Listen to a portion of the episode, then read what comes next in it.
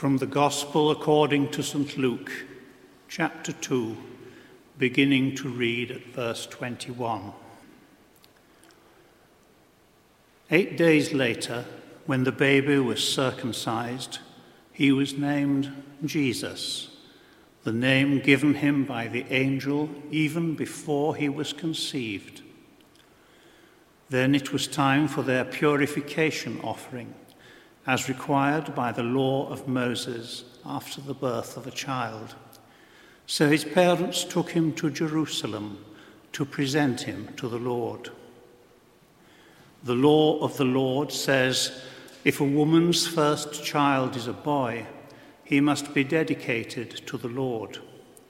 So they offered the sacrifice required in the law of the Lord, either a pair of turtle doves or two young pigeons. At that time, there was a man in Jerusalem named Simeon. He was righteous and devout and was eagerly waiting for the Messiah to come and rescue Israel. The Holy Spirit was upon him and had revealed to him that he would not die until he had seen the Lord's Messiah. That day, the Spirit led him to the temple. So when Mary and Joseph came to present the baby Jesus to the Lord, as the law required, Simeon was there. He took the child in his arms and praised God, saying, Sovereign Lord, now let your servant die in peace, as you have promised. I have seen your salvation, which you have prepared before all people. He is a light to reveal God to the nations, and he is the glory of your people, Israel. Jesus' parents were amazed at what was being said about him. Then Simeon blessed them, and he said to Mary, the baby's mother, this child is destined to cause many in Israel to fall and many others to rise. He has been sent as a sign from God, but many will oppose him. As a result, the deepest thoughts of many hearts will be revealed, and a sword will pierce your very soul. Anna a prophet, was also there in the temple. She was the daughter of Phanuel from the tribe of Asher, and she was very old. Her husband died when they had been married only seven years. Then she lived as a widow to the age of 84. She never left the temple, but stayed there day and night, worshipping God with fasting and prayer. She came along just as Simeon was talking with Mary and Joseph, and she began praising God. She talked about the child to everyone who had been waiting expectantly for God to rescue Jerusalem. When Jesus' parents had fulfilled all the requirements of the law of the Lord, they returned home to Nazareth in Galilee. There the child grew up healthy and strong. He was filled with wisdom, and God's favor was on him. This is the word of the Lord.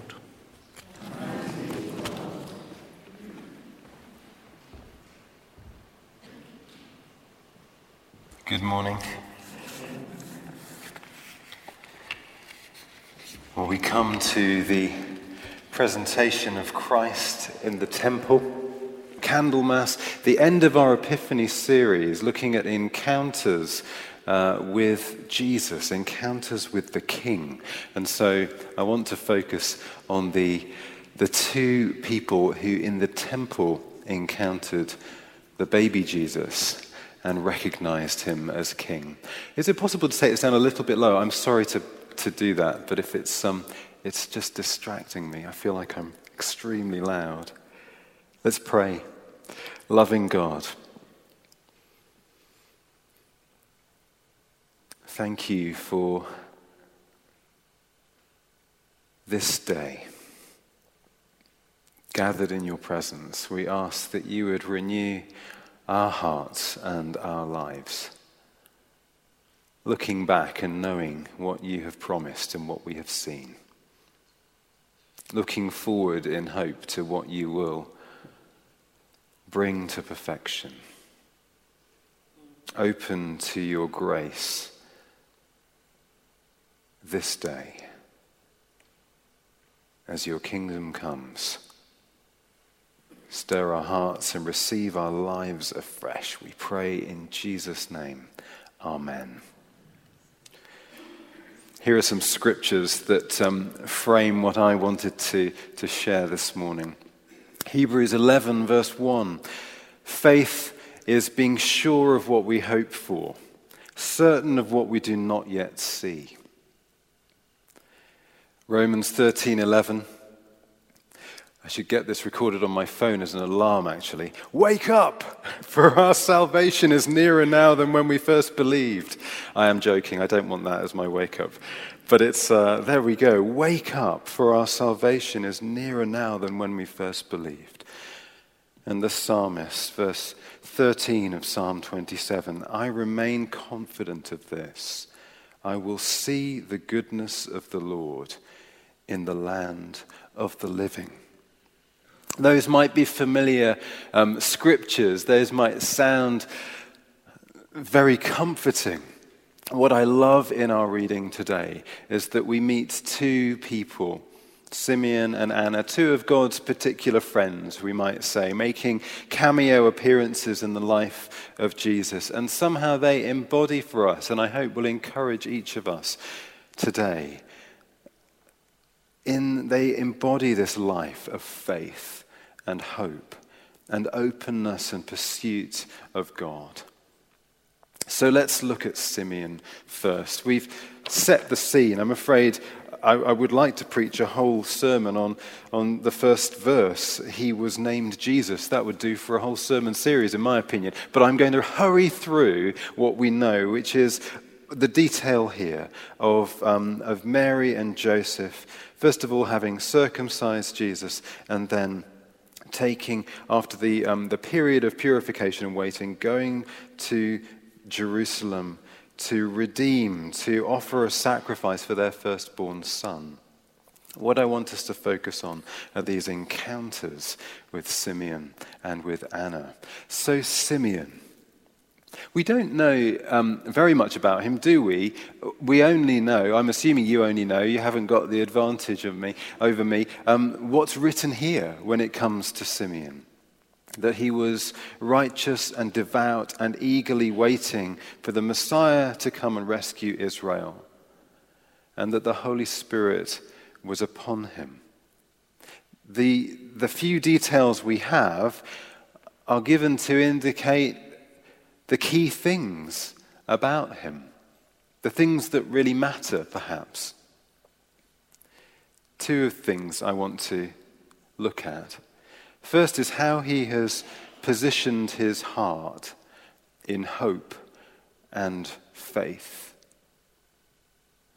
We've read, haven't we, about righteousness and devotion and waiting expectantly for the Messiah living a life in the company and under the, the covering and anointing of God's Spirit, God's very presence. He's positioned his heart and his life in hope and faith. One of the main things that I'm acknowledging today, I think, um, is that our, our posture and our circumstances change constantly. Um, and by posture, I suppose I mean that in both a physical sense and um, through the course of life. I remember doing an assembly about Simeon and inviting somebody to come and we do a dramatic reading. And this, this boy, I still know actually, he's some way through secondary school now and he's hilarious. But he came up, volunteered very eagerly to be Simeon. No idea who Simeon is. And so he stood ready to be Simeon next to me. And, uh, and then I said, Simeon was a very old man, at which point he immediately kind of he, he, he bent and assumed this tottering kind of walk and began to take all attention from my storytelling as he tottered about with this wonderful kind of, uh, kind of uh, stoop and, and, and stick, mimed stick. Absolutely brilliant. And, um, but it makes my point about posture and circumstances changing. Perhaps for many of us, gradually over time, we notice those changes, sometimes dramatically and even tragically, sometimes surprisingly and rather wonderfully. But, but life circumstances and our own posture within it can change in every season. But the question in all of those seasons may not be one of physical posture or of our circumstances, but how we are positioning ourselves towards God's faithfulness which really, I suppose, is a matter of what I choose to believe about him in light of, sometimes despite circumstances. And Simeon knows what he's hoping for the rescue, the coming of the Messiah, the work of God, fulfilling his promise to Israel that they might be a light to the nations. Simeon knows what he's hoping for. What are you hoping for? That's a question to take away with us. If Simeon were here among us and um, having a coffee and a biscuit after the service, I might be tempted to go up to him, perhaps you would too, and say, I wish I, I wish I had your hope, your faith. And I think he'd reply, brushing some crumbs off his beard, you can. Because it, it really is a freedom each of us has, each one of us. And we're told more about him in our scripture, not just what he's eagerly expecting. That might be, you know, a, a good um, creedal belief and a, a well affirmed faith, um, a conviction of mind. Um, but not just what he's expecting, but what he did. Because that's the other part of Simeon's faith. There is this, this knowledge, this choice to what he's believing about God's faithfulness. The other part of Simeon's faith, because it's not just a state of mind, is action.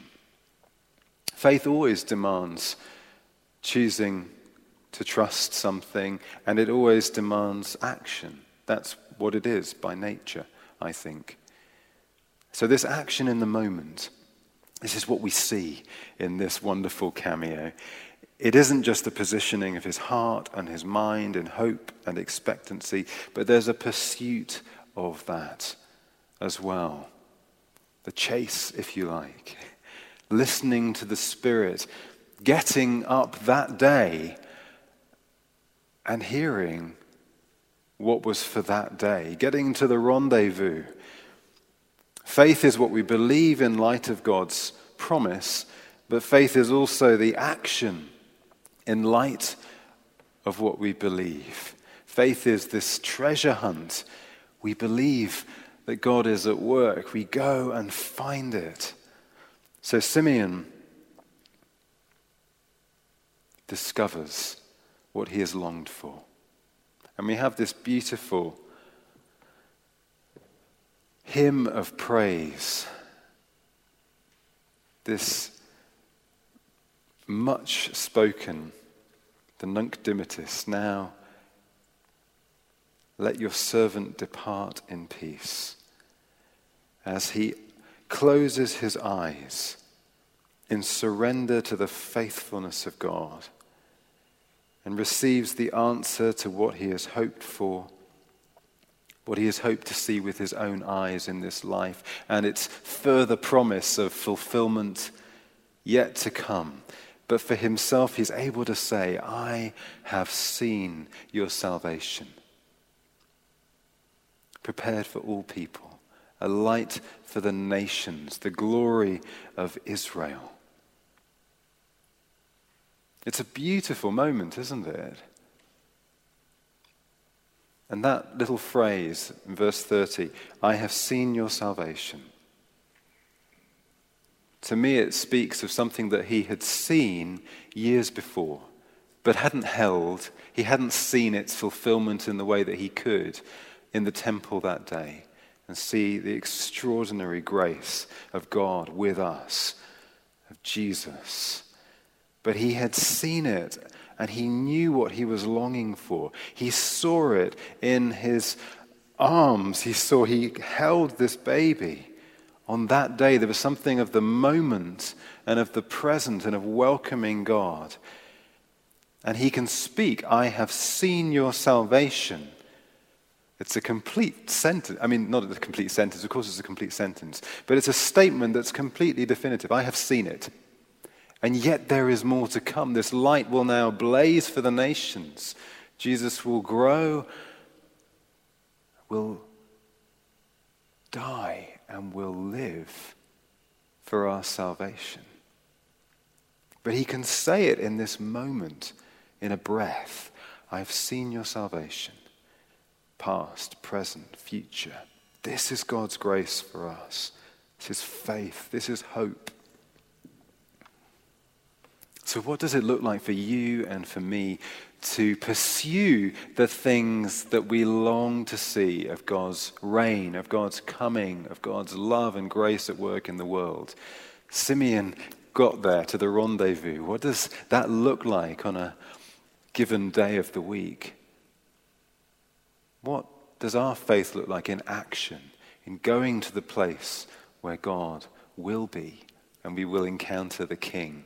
And his kingdom. I wonder. And what does it look like for us to dream again?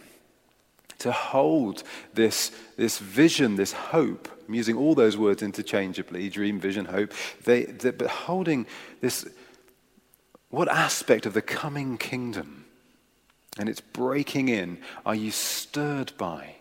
Gripped by? What promise and hope from God Himself will you give space to govern your days, your dream, your hope? What might it look like to hope again?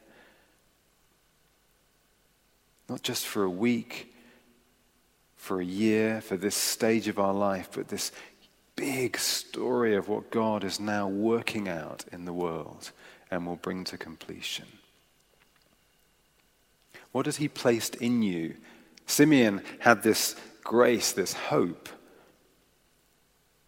and it was nourished by the presence of God's Holy Spirit day on day. What has He placed in you to carry you all the way to this, the, the, this moment, these moments of fulfillment, of encounter? When you breathe in and you breathe out and and can say for yourself, I am seeing it with my own eyes. I can, I've seen what you've promised. This is God.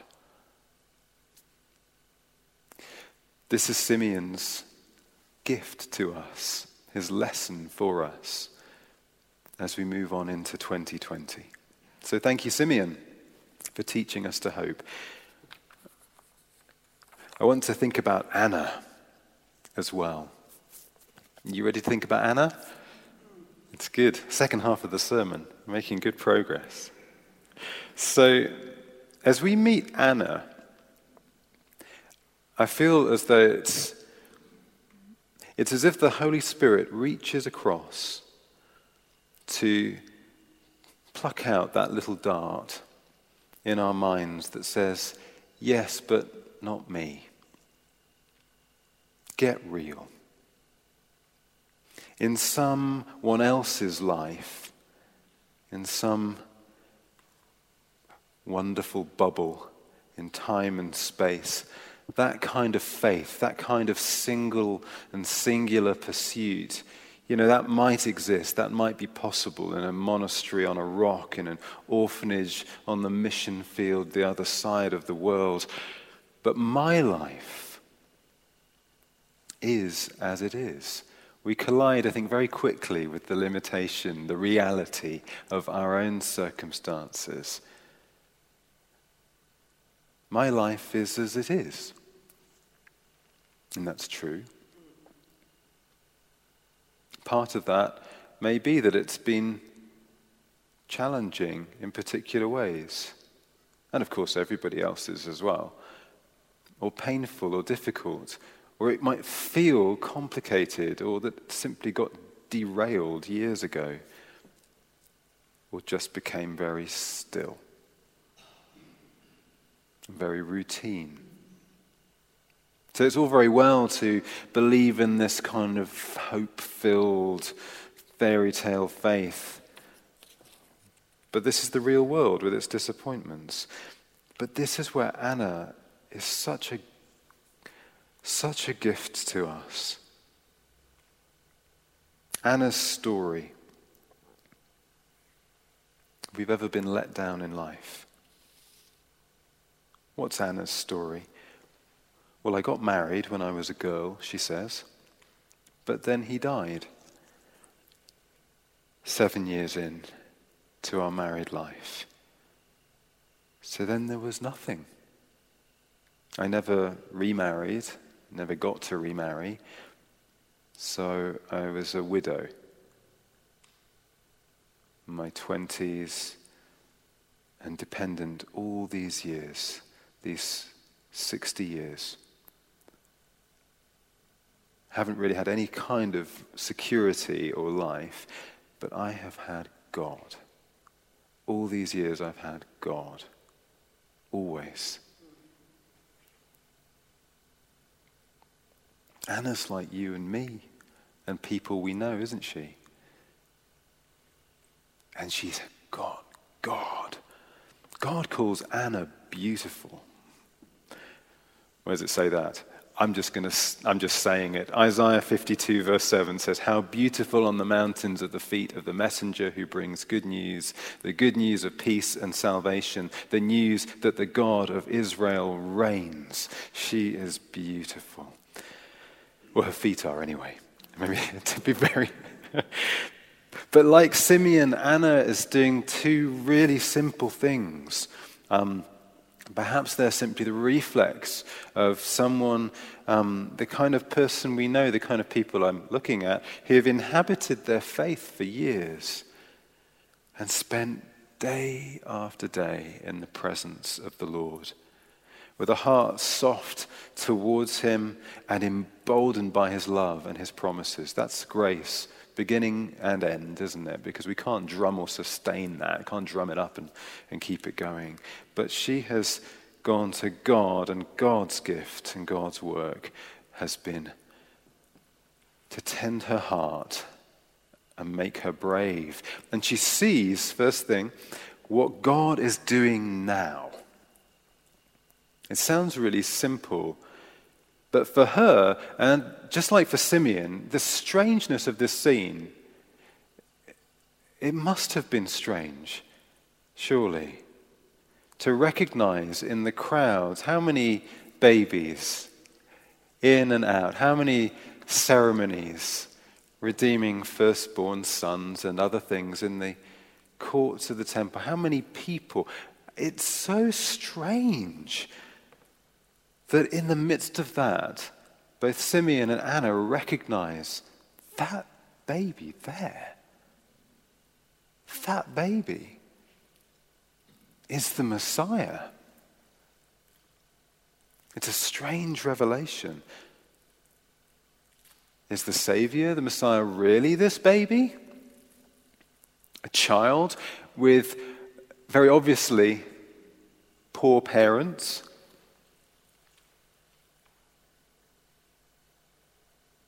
Or maybe they bought the turtle doves. I don't know. Quite unlike the coming of the Lord that she might have imagined. Had she been nourished on those scriptures, you know, the, the coming on the clouds, the the Son of. But somehow she knows. She saw and she knew. She, like Simeon, was alive to the Holy Spirit, close enough to God. This is the beautiful thing about pursuing God. It's, it's walking closely with God means you can follow that, follow his gaze. Close enough to God so he could smile and nod or whisper and say, Yes, there. Do you see? It's so, must have been so easy to miss. It would have been what God was doing because it didn't fit a paradigm, didn't fit what we might expect it to look like. A very ordinary couple with a little boy. Jesus said years later, we can easily miss what God is doing because it doesn't fit what we look like. Challenging verses in Matthew 11, 16 to 19, he says, to what can I compare this generation? They're like children sitting in the marketplace and calling out to others. We played the pipe for you and you didn't dance. We sang a dirge and you didn't mourn.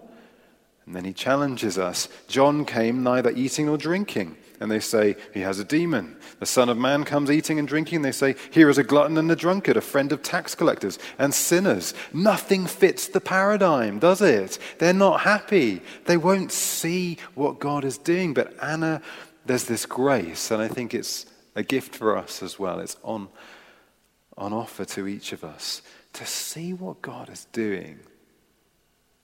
We get there by being with Him. And beautiful Anna telling the good news, bringing good news. She sees what God is doing, and secondly, she speaks it out. She tells others the news in her love she holds up salvation for the people around her to see. She perceives this now thing that God is doing. That's a challenge. And she announces it as well as a, a new thing that God is doing, this fulfillment. So, Simeon and Anna are a wonderful example to us of faith as a daily pursuit. Walking, responding to the very presence of God, but also faith as a very long game, if you don't mind the phrase, this lifelong faithfulness of watching, trusting, inhabiting the presence of God. Both and. It's, it's for today and it's for the whole of our lives. And what will it look like for us to store up hope and to keep hope on the inside and to pursue God each day? Matthew 25 has Jesus hiding in extraordinary places for people to find and love. Matthew 28 has us carrying Jesus to the ends of the earth for people to see and recognize him for themselves. The invitation to us is to join in, to trust him, to be gripped by his promises, the risk, the things that we do not yet see, and to follow him. And the invitation is to be people who can say, I have seen your salvation. And by that, I don't mean waiting for that moment like Simeon's, but actually, that's something that we can inhabit each day. It's a cultivating the hope that we have. I've seen your salvation. What was it that God showed you perhaps years ago? that convinced you to trust him? You saw salvation, didn't you? Did you? Yeah? No? You're looking really thoughtful, which is good. I've seen your salvation. I know why I trust you. And then there's this daily getting out from under the duvet opportunity to go and see God's salvation working its way in grace and power into the world, into lives around you, into your own heart, and healing and renewal. I've seen your salvation. That frames the day ahead. And of course, this hope that there is more, these moments that you couldn't make up, like Simeon and Anna, where we're walking into the very presence of God and seeing yet more, seeing his salvation and realizing the fullness, the magnitude, the beauty of what will come as he returns to make all things new. Shall we pray?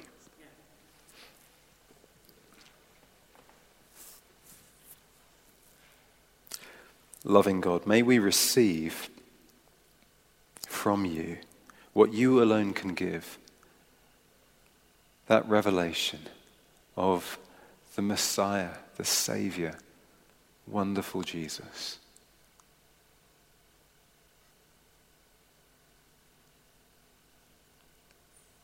And would you give us grace to pursue with open eyes and open hearts and with courage that might not seem to be our own your life and presence in the world? To see you at work, to announce it, to celebrate it, to receive it with joy and share it with others. Come, Holy Spirit surround and fill our lives as you did Simeon's and Anna's in anticipation. And now, as your family gathered, we, we ask for the same. Holy Spirit, come. In Jesus' name, Amen.